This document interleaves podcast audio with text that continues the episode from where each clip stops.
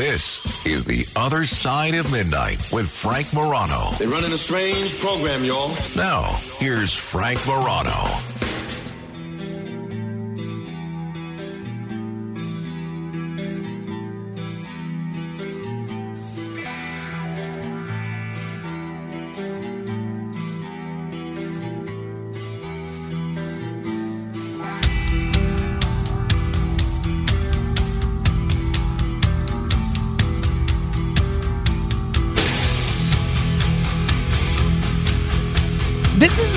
That's a little heavier than I would generally like to do on a Friday, but I've had it on my lists for all week. So I said I, I may as well I, may as well do it now because uh, something always gets in the way.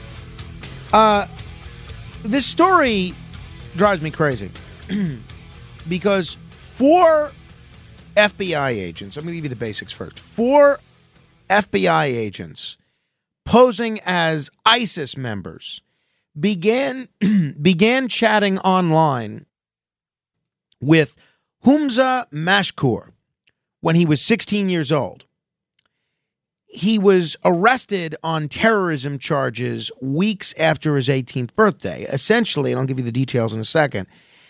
These undercover FBI agents helped this autistic teen plan a trip to join ISIS. And then as soon as he turned 18, they arrested him. And I saw that. And the story just came out. I said, wait a minute, wait a minute. I feel like I just did that story a couple of months ago. Well, sure enough, it was a different story. Same reporter, same publication, The Intercept. But it was a different story. It was from June of last year where the a different different young man but the same story. The FBI groomed a 16 year old with brain development issues to become a terrorist. That was the story of Mateo Ventura. That was from June of last year. So uh, you look at all the details of these stories and you look, and unfortunately, it looks like this is not an exception. This is what the FBI does. They create crimes to arrest people. Uh, you know, an autistic 16 year old made extremist posts online, which attracted the interest of the FBI, which dedicated four, count them, four undercover agents into grooming him into supporting ISIS. When he turned 18, they arrested him. And unfortunately, the more you look at this, the more you see what a problem this is. Many of the post 9 11 domestic, quote unquote, domestic terror attacks the FBI congratulated itself for breaking up were, in fact, created and directed by the FBI, which targeted vulnerable Muslims to join.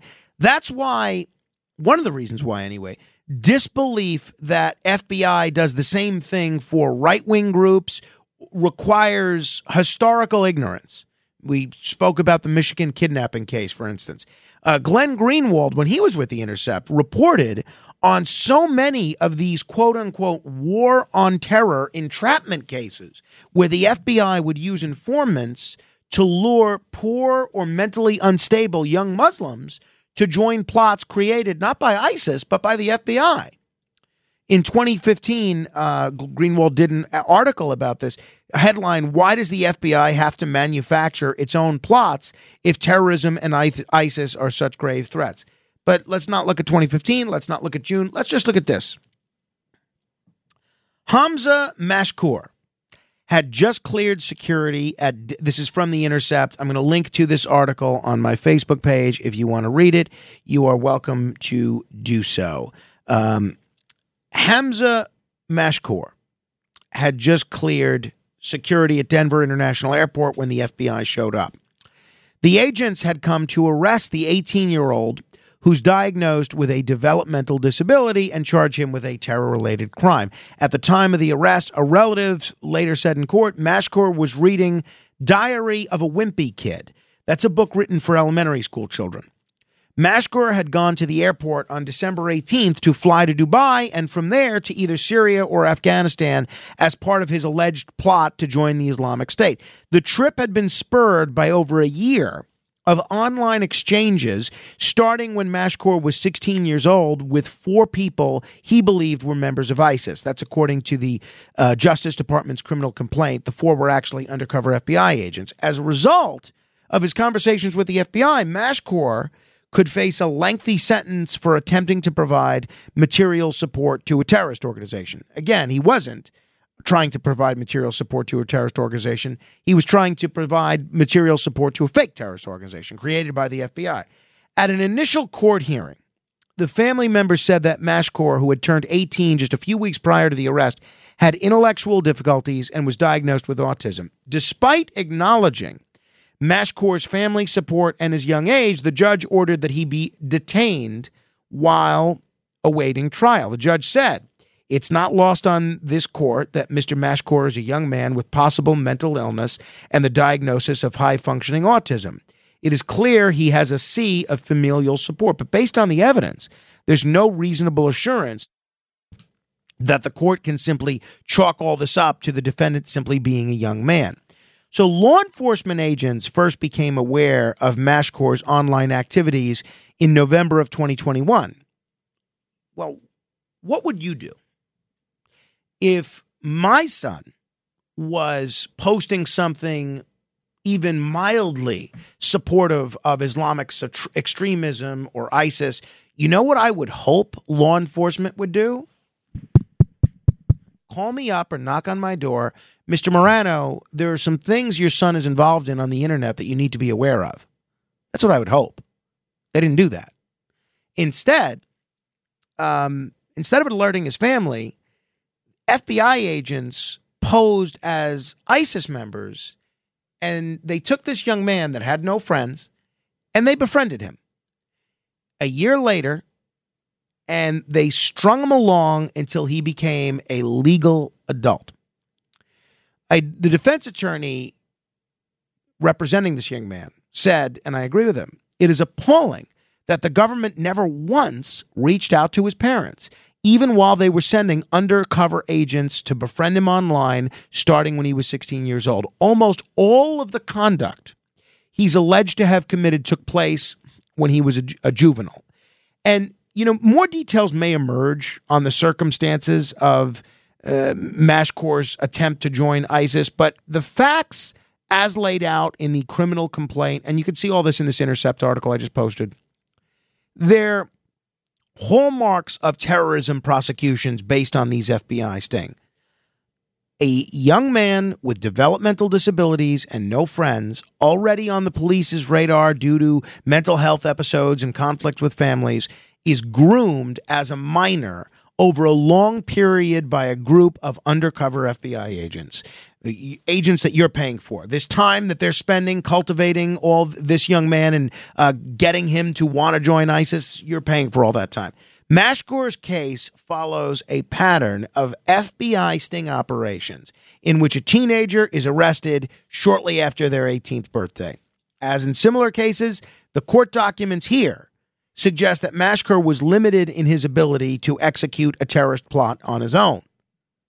Uh, Sahar Aziz, a national security expert and law professor at Rutgers, said this case appears consistent with a common fact pattern seen in tens, if not hundreds, of terrorism related cases in which the FBI has effectu- effectively manufactured terrorist prosecutions. In this case, it was a 16 year old kid who otherwise would have just sat in his relative's basement posting offensive content in a manner similar to a, a Proud Boy, people whom the FBI does not necessarily seem to spend enormous resources trying to entrap. This is the press release. Uh, this is the um, law professor saying this, not me. Just so that they can get a high profile press release. So Mashkour, this young man, first came to the authorities' radar for social media posts around the time of his 16th birthday. And according to the complaint, Mashkour began posting in support of terrorism in November of 2021, and a platform he used alerted the FBI of suspicious activity. Let's say it's Facebook. Uh, Facebook tips off the FBI. July of 2020, of 2022, local police are called to Mashkour's home after he allegedly assaulted a family member during a dispute. Unfortunately, this happens with a lot of teenagers with developmental disabilities. At the time, A relative told police about Mashkor's mental illness and autism diagnosis. Two months later, Mashkor began communicating with an undercover FBI agent posing as a member of ISIS. The agent eventually introduced Mashkor to three other FBI agents who were also impersonating ISIS members. With their encouragement, Mashkor developed a plan to support the terror group. So, along with extensive discussions of what types of services he might provide ISIS, Mashkor regularly confided in the agents about his boredom, his family problems, his hopes of getting married someday, his struggles with mental health, the things that you would tell friends. He constantly referred to being a minor, complaining that being under 18 and subject to the monitoring of family members made it hard for him to travel or send funds. Mashkor's anxieties come through in these chats, included in the indictment. You can read them for yourself most of which are limited to his sides of the conversation. And at one point, he told an agent he was considering finding a wife who might be willing to join him in Afghanistan, but he worried about the possibility of abandoning her if he was killed. Mashkor also went back and forth about whether he even wanted to join ISIS. Throughout the chats with these undercover agents, Mashkor expressed support for ISIS and fantasized about fighting with militants abroad, but he also shared doubts about joining the group, as well as concerns that he lacked connections of his own in Afghanistan and Syria. In one message, he worried that, quote, the brothers there might not support me in getting married and may just strap something on me and throw me out into the field. He may, he suggested at one point, instead get a job and finish high school. Well, I would hope that somebody in law enforcement would say, yeah, do that. Finish high school, get a job. They didn't. They kept pushing him along encouraging him towards Islamic extremism until they had enough to nail him and until he turned 18. I think this is shameful. But what's shameful about this is that it's not an F an isolated incident. The FBI is doing this all the time. I'm not saying this young man shouldn't be prosecuted. He broke the law. Uh, he should be, absolutely. But the FBI needs to stop doing this. They need a whole new approach to dealing with autistic teenagers that are that are loners and just looking for a friend. And this is very problematic that this is not an exception, but the modus operandi for the FBI. We'll talk science, space, and more. If you want to comment in uh, in you know in on anything, you can do so. 800-848-9222. Uh, we're going to talk with Dr. Paul Sutter, a genuine, honest to God astrophysicist and NASA advisor. Straight ahead. The Other Side of Midnight with Frank Morano.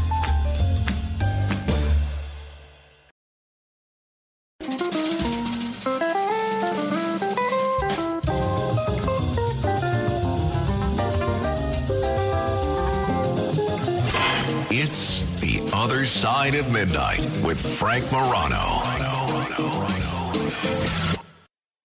She packed my bags last night, pre flight.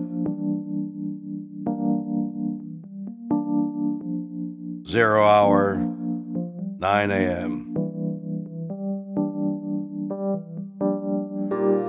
And I'm going to be high as a kite by then.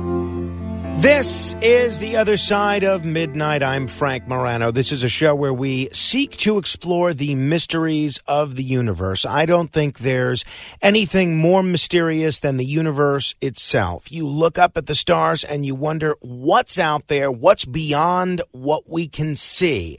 Well, uh, I have really enjoyed some of the folks that we've gotten to talk to on this subject over the last three years, but I don't know that there's anybody that is more accomplished than my next guest. You could love him, you can hate him, but you can't say he doesn't know what he's talking about. The man is a theoretical cosmologist. He is an award winning science communicator. He is a NASA advisor, a U.S. cultural ambassador, a globally recognized leader in the intersection of art and science. He's a research professor, an author of multiple books, including the forthcoming book, rescuing science, restoring trust in an age of doubt. Very pleased to welcome to the program, gentlemen, I've become a, a great admirer of, Dr. Paul Sutter. Dr. Sutter, thanks for joining me on the radio. Oh, thank you so much for having me. And yeah, you can hate me. I just hope nobody does. You and me both. With this audience, it's tough, though. I'm telling you. Uh, Dr. Sutter, what, what made you want to be a spaceman? You're involved in space from about every possible perspective, other than, I guess, regularly cruising around in a space shuttle somewhere. What made you want to do this? What inspired your interest in this? Yeah, and the only thing that's stopping me about that is I can't afford a ticket. yeah, you, you and me both. You and me both. Maybe we can uh, shuttle pool or something. Exactly. Can we can we take a hot seat? Do we get to share? like, um, I've I've ever since uh, I was a little kid, I've loved space. I loved astronomy. I love science. I love reading. I love learning. Um, just all the usual nerdy things and. Uh, actually, it wasn't until college, however, the middle of college, that I realized that I could actually have a career in this. I went to college initially as a major in computer science because, you know, I'm still a nerd. Um, and I loved all these astronomy topics and, and physics and cosmology. And I never realized that that kind of job could be for me, that I wasn't smart enough. I wasn't going to the right schools. I wasn't getting the right education. I didn't have the right background. Um, and then my third year of college, I took an elective astronomy course because I had always held this love for it. And two weeks in, the professor pulls me aside and said, You know, you're actually kind of good at this. And it can be a job totally broke my brain. I did not realize it was possible. And uh, within a week, I switched majors to physics, and I never looked back. I, I think that's uh, that's terrific. It reminds me of my uh, m- my realization when I learned that you could actually be on the radio as a job. Very similar. Um, let's get the most important question, maybe the most difficult question, out of the way, and it'll allow, I guess, our listeners to judge whether you're a part of the uh, government cover up or you're a part of the solution here are aliens visiting this planet on a regular basis? if I am a part of the government cover up, I wish I could get paid more. Like, there seems to be no correlation between being part of the conspiracy and having a lavish lifestyle. Uh, to me, there is no evidence whatsoever that uh, aliens have visited the Earth. So uh, obviously, uh, Congress has looked into this. We've seen uh, we've seen these these tic tac videos. We've seen uh, Navy pilots chasing some objects that they simply just can't explain. If these objects aren't aliens, serious, this is a serious question. If these objects aren't aliens, what do you think they are? I'm going to say three words, and people believe these three words are a capitulation, but actually they're a celebration. The the key the three words are I don't know. Hmm. Yeah, you and, and it's both. okay. Yeah, yeah, it's okay to say I don't know. And the other side of that coin is if you claim that these are images of alien spacecraft, then you are claiming to know what they are. And when you make a statement that say, I know what this is, then you must back it up by mm-hmm. evidence. Mm-hmm. And you need multiple lines of evidence. The bar for convincing scientists is very much higher than it is for non scientists. This is how we operate. This is how we work together to, to discover the inner workings of nature is by setting a very, very high bar for the standards of evidence. And it's okay in science. In fact, it is encouraged to say, I don't know, because that means it, there is an opportunity to learn more about the universe. I do not believe that uh, aliens have visited. There, there has not been any strong evidence to me that has convinced me that aliens have visited us. When I see those videos, when I see the UAP reports and all that, I say, huh, that's kind of weird. I don't know what that is obviously on Monday there was a lot of attention paid to the latest lunar mission. There was a lot of optimism about this. This was something that was billed as uh, kind of a um, a merger of uh, private sector space exploration with government sponsored space exploration. Doesn't it did not go according to plan? Needless to say, how disappointed are you about what happened with the lunar mission this week, the Peregrine? Oh yeah, I'm I'm heartbroken, and the especially for the the team, the people people that have poured years, uh, not just the money, but the human investment into this. Uh, and it carries, all. every mission into space carries along with it, you know, hope and work and sweat and anticipation for the future. And when things go wrong, it is hard. It is really hard. But that is the ultimate lesson of space that space is hard operating in space is the most unfamiliar environment we could possibly operate in as humans. And we have to learn a lot if we want to be a successful mm. interplanetary or interstellar species. We have to do it the hard way because the hard way is the only way. Nature does not allow cheaters in this universe. And so we're going to make mistakes. We're going to have uh, colossal failures. And, and really, in science and engineering in this kind of environment, the only time you truly fail is when you don't learn something. And I guarantee the company behind the, the lunar lander, they've already learned a lot about the mistakes they've made. Hopefully, they learn a lot more, and the second shot makes it all worth it. If people are just tuning in, we're talking with uh, Dr. Paul Sutter. He's an astrophysicist, a science educator, and a cultural ambassador. You can check out his website at pmsutter.com. That's S U T T E R.com. Also, written a few books, which we'll talk about in just a moment. With what happened with the lunar mission this week, Dr. Sutter, do you think that's an indication that the Artemis mission, which was going to be, uh, you know, put into motion, I think next year, is not going to happen anytime soon? Artemis is such a tricky subject because it's about much more than the machine. It's about the politics. It's about NASA funding. It's about ensuring jobs programs. It's about uh, maintaining ways of thinking. It's it's about engineering practices that are quickly becoming outdated. I've never been too bullish on the Artemis project. I believe, and this is coming from my own experiences, observing that the delays with the James Webb Space Telescope, which was something like mm. 10 years and $5 billion uh, over budget. Um, the Artemis project, I unfortunately, I think the Artemis project is going to keep going. There's going to be continued funding for it, not enough funding to actually get it going anytime soon. And I think it will be delayed and delayed and delayed. And I actually suspect that there are opportunities here for private companies like SpaceX uh, to simply eclipse it. The um, you know you talk about Artemis and the politics behind the technology. I think a lot of folks in our audience remember uh, President Kennedy's uh, speech back in 1962, uh, saying that the resources of the country should be dedicated to returning him, putting a man on the moon and returning him back before this decade is out. And even though he didn't live to see it, he, that timeline did come to fruition. And it seemed like between 1969 and 1973, we were going to the moon all all the time. We haven't been back since 1973. The last three or four presidents have all said, let's go back to the moon. Not one of them has been able to do it. Why were we able to get to the moon so easily in the late 60s, early 70s? And it's been 50 years since we've been back. Why has it taken so long for us to get back to the moon?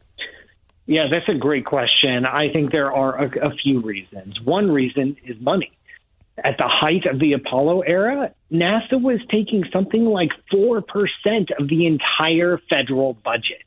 And almost all the money that NASA was getting was going into the, the, the crewed space program, the Apollo program. And so we're spending a significant fraction of all of our wealth as a nation on getting to the moon. Nowadays, NASA is something like 0.5% of the federal budget, and then the money that money that NASA is getting is spread out amongst many, many different projects, not just crewed missions to the moon. And much of NASA's own budget is not even up to NASA. It's it's directed by Congress, mm. line item by line item. They say, okay, NASA, you're going to spend this much money on this program, and then this much money on this program, and then this much money on this program, and this much money on the Artemis project. And then NASA says, well, that's not enough money to achieve the goals of the Artemis project. And then Congress responds with, well, you know, I don't know, too bad. You're smart or something. Figure it out. So one is just raw money. Like we we are not spending the money that we were 50 or 70 years ago. The other is that we are in a much different culture uh, and society when it comes to acceptable levels of risk in the space program. You know, Apollo 1, three astronauts died in a horrible accident, and we kept going. Mm-hmm. Today, that would be inexcusable. Uh-huh. The entire program would be shut down. We have a much lower tolerance for loss of life in space programs and even loss of vehicles like of the private companies are able to get away with a lot more losses a lot more explosions on the launch pad a lot more mishaps in orbit the way NASA operates now is much more risk averse than it was 70 years ago because there is Congress sitting over their shoulder. And if imagine if the Artemis test flights from last year, if it blew up on the launch pad, we would not be discussing the future of Artemis at all today. All right, so let's talk about your book, Rescuing Science, Restoring Trust in an Age of Doubt. Let's talk about the doubt. We, we've had a lot of doubters call into the show. I've interviewed many of them as guests. We've had uh, people who uh, think that the world is flat and uh, every other variety of doubt to anything that there's consensus among scientists about, from uh, climate change to you know um, really just just about everything, anything and everything. I'm not going to uh, leave anybody out by just listing a few things. Why is this an age of doubt? Why is there so much doubt about science these days? Yeah, this is such a complex issue. We do see uh, trust in science is overall very high. The latest Pew Research poll says that uh, 57% of all Americans believe that scientists have the best interests in the nation at heart, and, and that is overall a good thing for our nation to have science and scientists and scientific research. Uh, that's down though, from a high of almost 80% just a few years ago, right before the pandemic we are seeing this slow decline in the overall trust that Americans have in science and scientists. And I believe that this erosion of trust has several factors behind it. And one of those factors is the way that scientists themselves approach the public. I believe that scientists are not communicating directly with the public enough. They are not making their research accessible and understandable. I believe that some scientists are getting caught up in um, in corruption, in fraud. Hmm. I believe they are publishing too much and too often, and we're getting sloppy, and we're not self-correcting and checking ourselves often enough and that some scientists are getting duped, uh, getting paid off, getting bought off, getting um, getting encouraged to support uh, certain political positions, even when it extends beyond the bounds of what their evidence says. Uh, we have examples of all of this, and I believe in science. I believe in the power and vitality of the scientific method to illuminate the world around us and as a tool, as an aid for answering pressing social questions and civilization wide questions. And yet, this power and vitality and usefulness doesn't get communicated to the public nearly enough. And so the public, many members of the public, will enjoy science, like learning about science, like hearing about new results. But when science touches on something that they personally believe in or have a stake in, then it becomes much harder to navigate. And that's where the erosion of trust uh, begins. And I believe that scientists aren't doing a good enough job in addressing that and in bridging that gap. Uh, talking with Dr. Uh, Paul Sutter. So now that we know the problem, now that we know the factors that have led to this age of doubt, which I think you've uh, illustrated very, comprehens- very comprehensively, how do we restore trust? How do we rescue science? Yeah, I think it's up to the scientists. We can't put it on the public to build the bridges back to science that, that were once there. Um, because that's unfair. it's not their fault. Um, it's I believe it's the fault of scientists for not handling their relationship with the public very well. And so uh, this book is a call to scientists, to engineers, to STEM majors, to fans of science to start sharing more, to start communicating more, to start reaching out to the public, not with the expectation of changing minds or convincing people or mocking uh, people who don't believe uh, various aspects of scientific research. It's about talking, it's about sharing, it's about exposing our love and joy and curiosity and wonder, you know, the fundamental human emotions that power scientists every day. It is these emotions that everybody can share in. We can all share in the delight and joy of scientific discovery. I, you know, I don't want to uh, get you to weigh in on anything that's uh, a, a politically volatile issue because because the work that you do is uh, nonpartisan, and I think whatever, whatever people's political party, they should enjoy it. But um, just this week, you know, Dr. Anthony Fauci, who very famously during the pandemic said that he was science, he basically told congressional lawmakers that the guidelines that he told the public about to keep six feet of separation, ostensibly to limit the spread of COVID, sort of just appeared without scientific input, without commenting necessarily on Fauci specifically specifically, is that the kind of thing that scientists and respected scientists are doing that is undermining trust in science?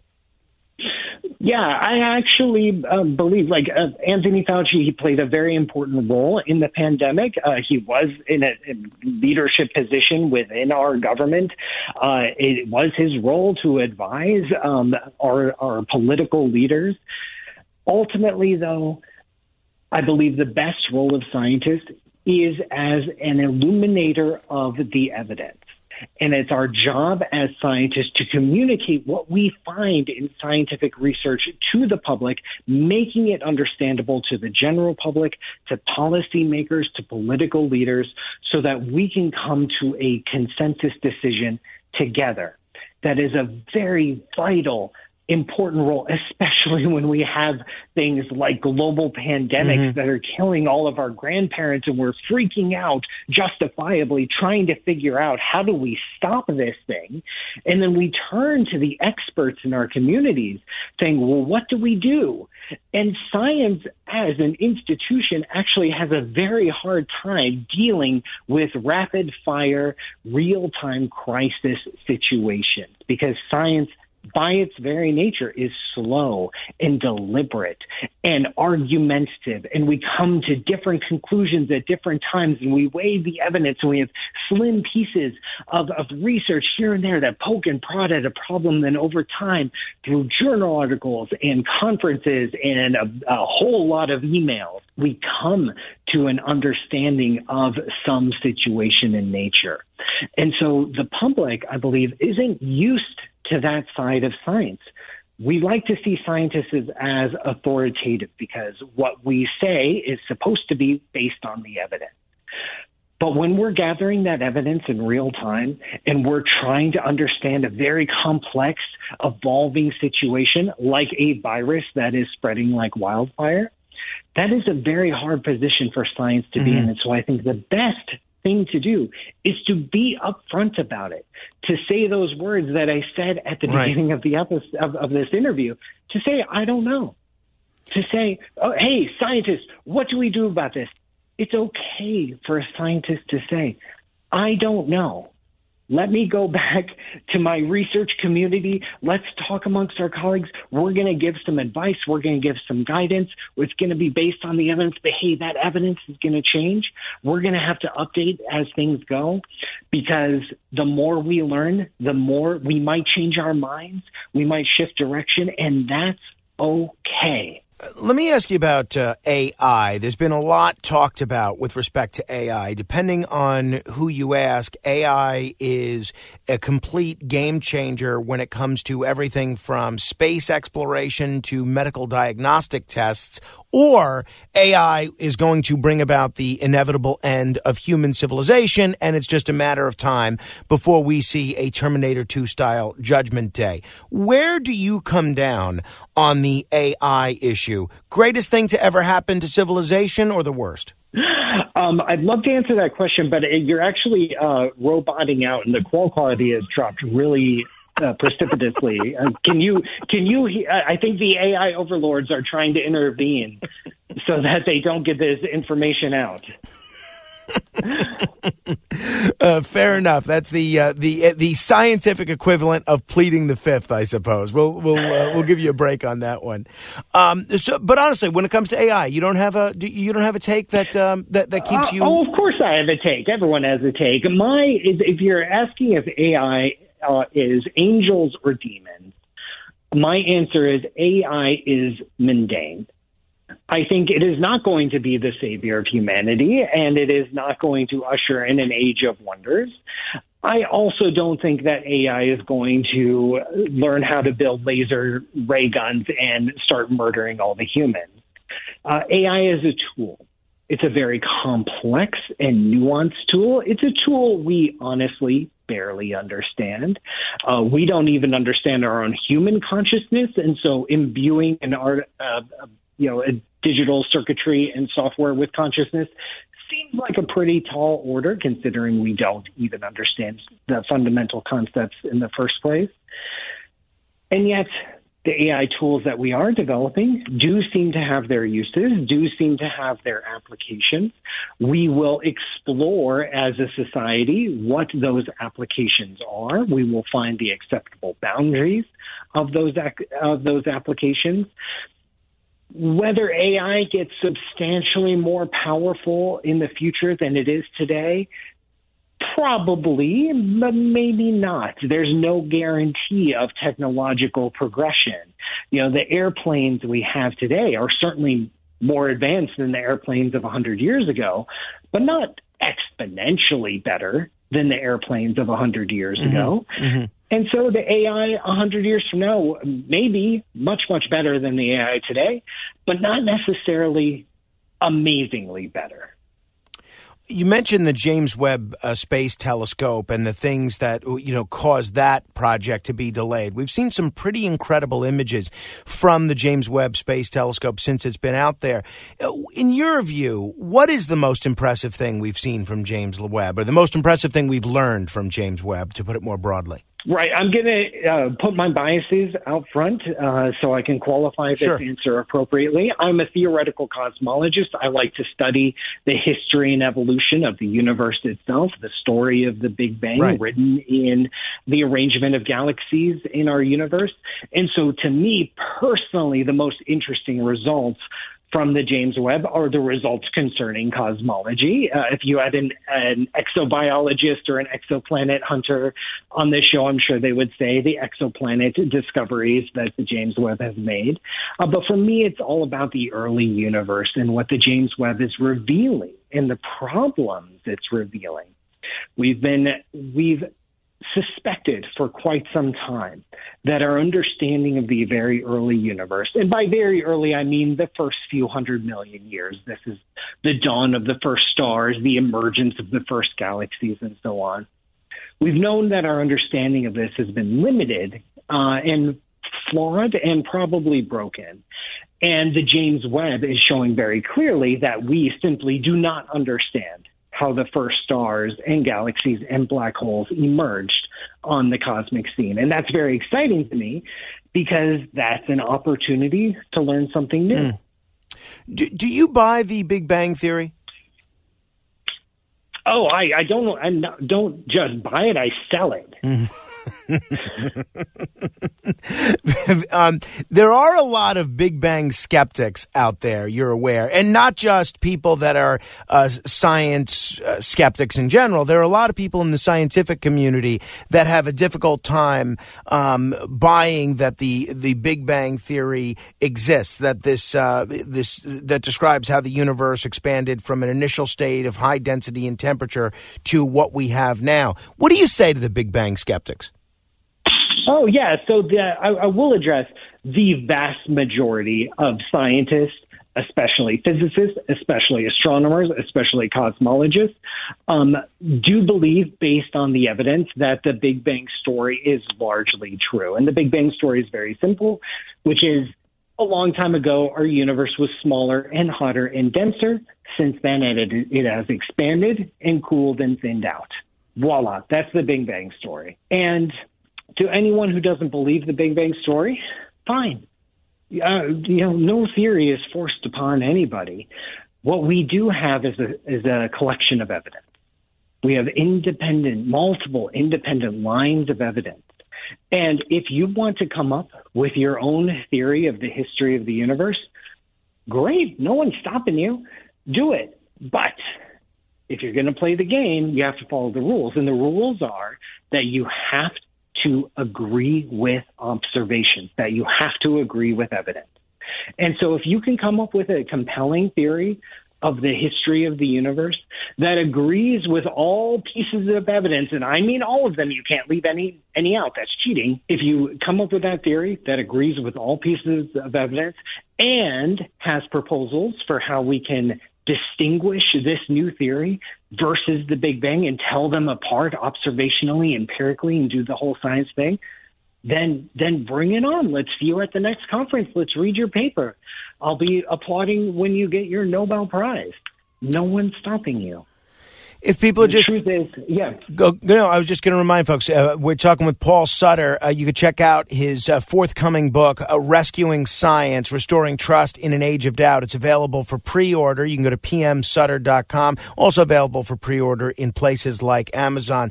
Paul, almost out of time. Two final questions I want to ask you before we uh, before we let you go. One, uh, you're as professional a spaceman as, we, as we've spoken to in quite some time, at least in the scientific realm.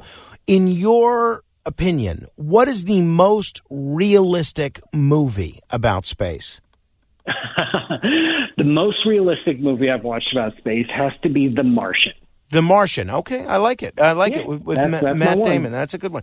All right. Um, this might, might sound a little odd, but I'm betting you have a good answer to this because people in every field, law enforcement, uh, crime, uh, the legal profession, radio, you name it, they all have jokes about their profession.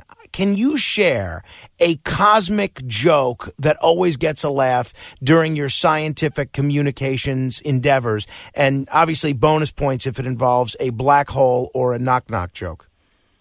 All right, it won't be a knock knock joke. It won't be, uh, uh, uh, but thank you for giving me the opportunity to share this wonderful pun. People often confuse my field, cosmology, with cosmetology.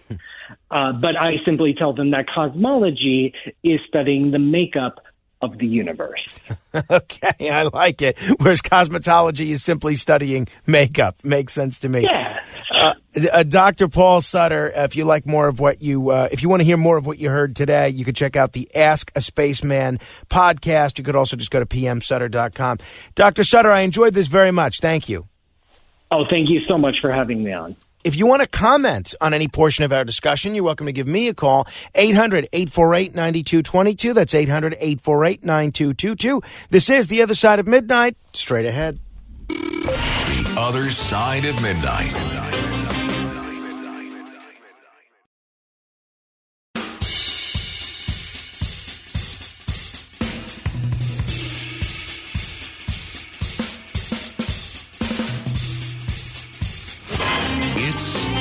Other Side of Midnight with Frank Morano.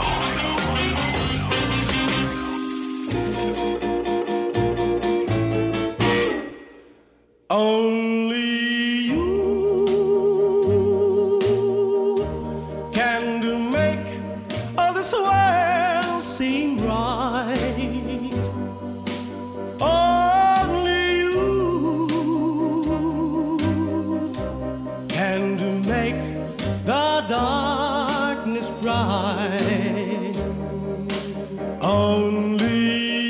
The Platters singing Only You. This was the one song uh, that my Aunt Camille requested on uh, her birthday. And today is her birthday. She's at an age that, you know, I think she'd prefer me not mention, but this was the only thing she uh, she, she would think to mention. And uh, she said this was uh, not only a favorite of hers, but of my Uncle Carmine's. And I asked her, and, you know, she's at an age where, you know, I'm not sure if everything she's saying is 100% accurate, but I asked her what her wedding song was when she married my Uncle Carmine, and she said it was this song. She said it was Only You. Not sure if that's true, but for the purposes of this discussion, we'll say it is. Happy birthday, Aunt Camille. I'm looking forward to seeing you later. All right. Um, 800 848 9222. We will uh, comment. I will get your comments in just a bit. But a couple of people have asked me um, about my football picks for this week because I won my football pool for the weekend and some I mean, excuse me for the whole season. And some folks are saying well if you know maybe I'll have that same luck for the playoffs. I um so let me give you th- there's only a few games this weekend so I'll I can give you my uh, my football picks very quickly.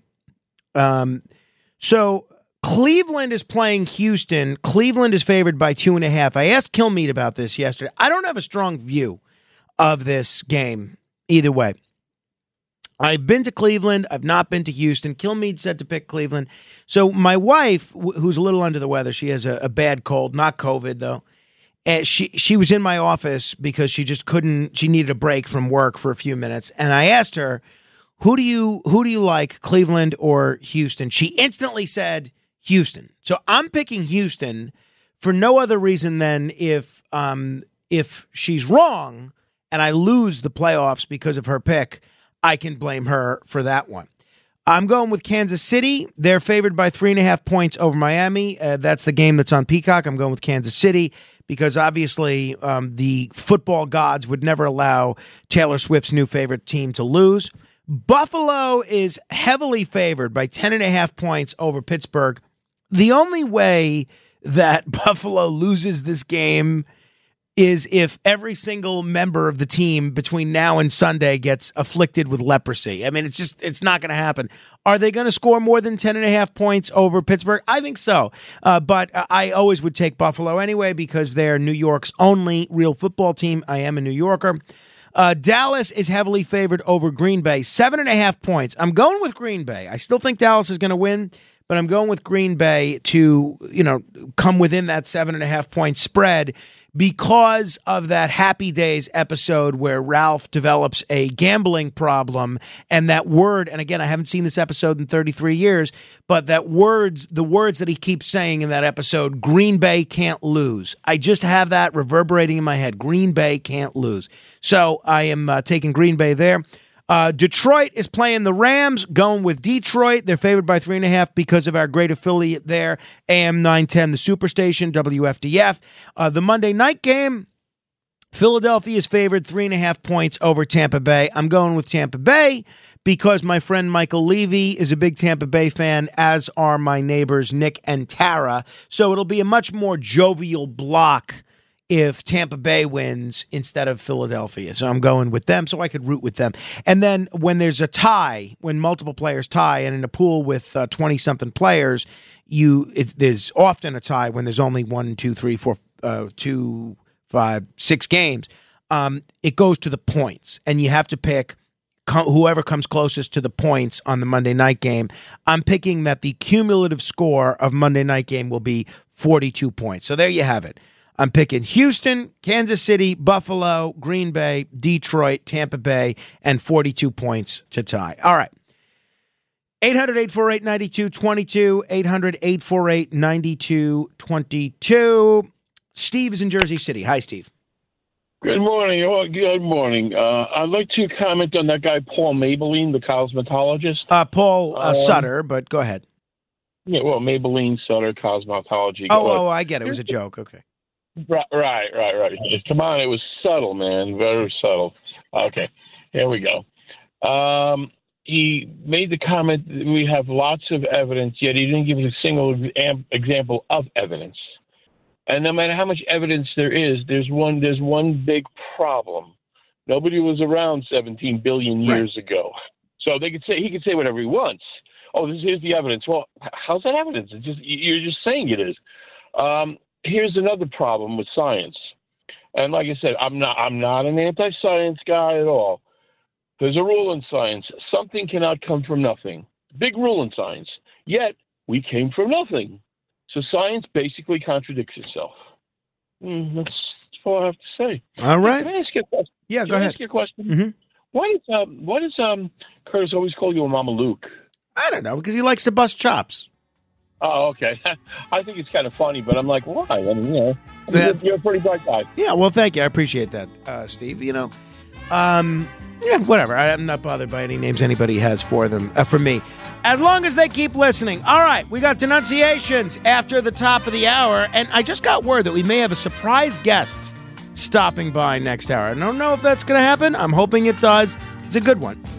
Until next hour, your influence counts. Use it.